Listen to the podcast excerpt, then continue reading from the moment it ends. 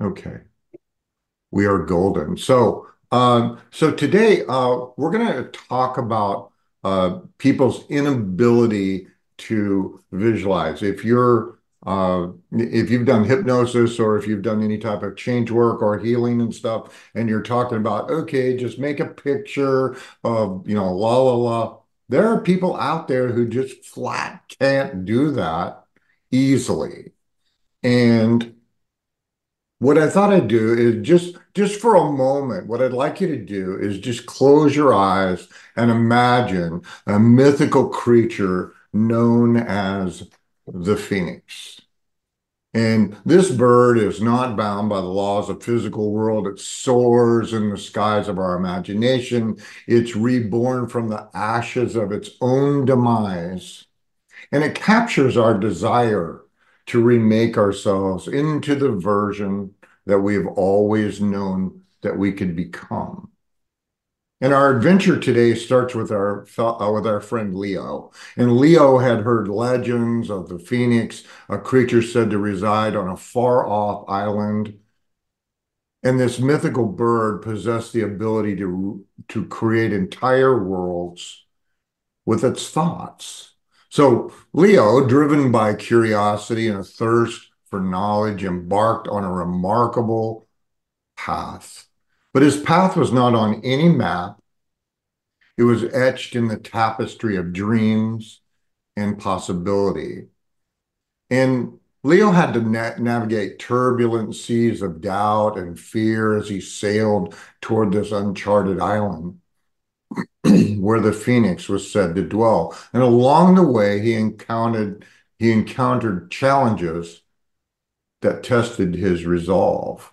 Storms of uncertainty raged, and waves of self-doubt threatened to capsize his vessel. But Leo's unwavering determination mirrors the courage needed to overcome obstacles in our own path.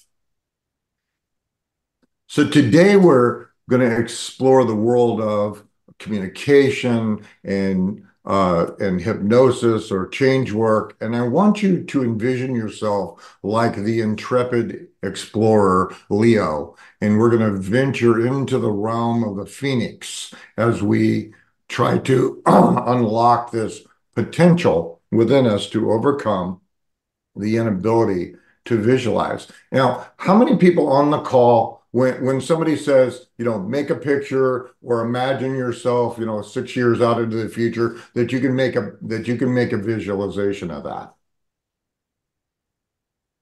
I can.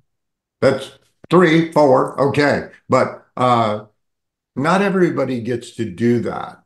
So in the realm of business and sales and communication, sorry, it's a very nosy day skilled communicators it is our job to adapt our communication to guide individuals toward their dominant uh, sensory sense. And let let's just like let's play with this for a second. So you can do this eyes open eyes closed if you want to but i want you to imagine that we're standing at the beach jennifer's favorite place or we're on a hill and it's just before sunrise. It's still pitch black. When you look around, it's still dark. And maybe you can hear your breath, or maybe you can uh, he- feel feel your heartbeat or your feet on the ground. It's wintertime right now, so maybe you can feel you know, like your body heat coming up through your jacket, or you can feel the cold. And on the horizon, it's beginning to change from dark to lighter hues of blue or gray. And as you continue to watch the sky and the horizon slowly, hues of pink and orange begin painting the sky. And as the sun breaks the horizon, feel the warmth of the sun on your skin, or hear gentle rustling of leaves in the breeze, or birds beginning to sing. This multi-sensory experience is going to demonstrate how adding other senses can cater to people that have sensory styles that are different than yours. Uh, all right, we're going to do one. We're going to do one more, uh, and if anyone is familiar, I love classical music, and one of my favorites is Vivaldi's Four Seasons. And in the movement called Winter, you hear the music beginning to slow. It starts out really slowly and then it begins to speed up. And as you're listening to it, if your eyes were closed, you can literally hear the sound of water droplets that are beginning to cascade from the icicles as the as the ice around the stream you know that's within the within the story begins to thaw. And so auditory and kinesthetic imagery also resonates real deeply with people.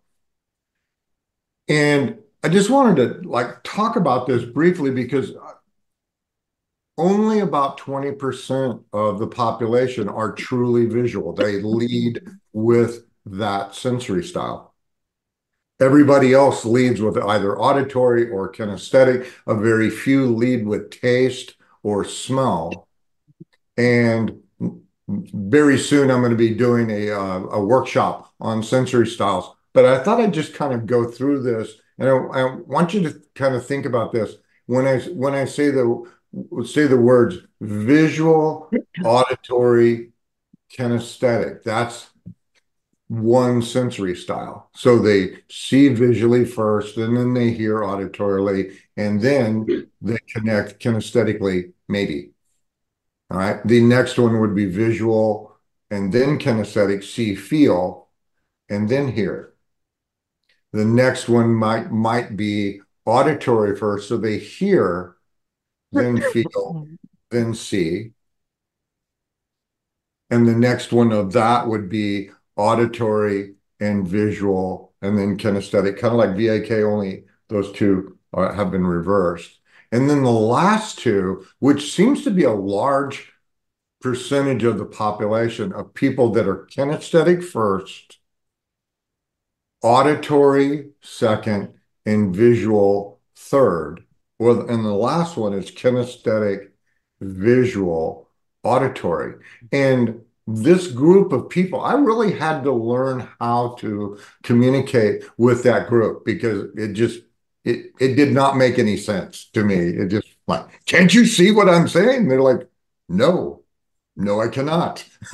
Don't you remember what I told you? No. no.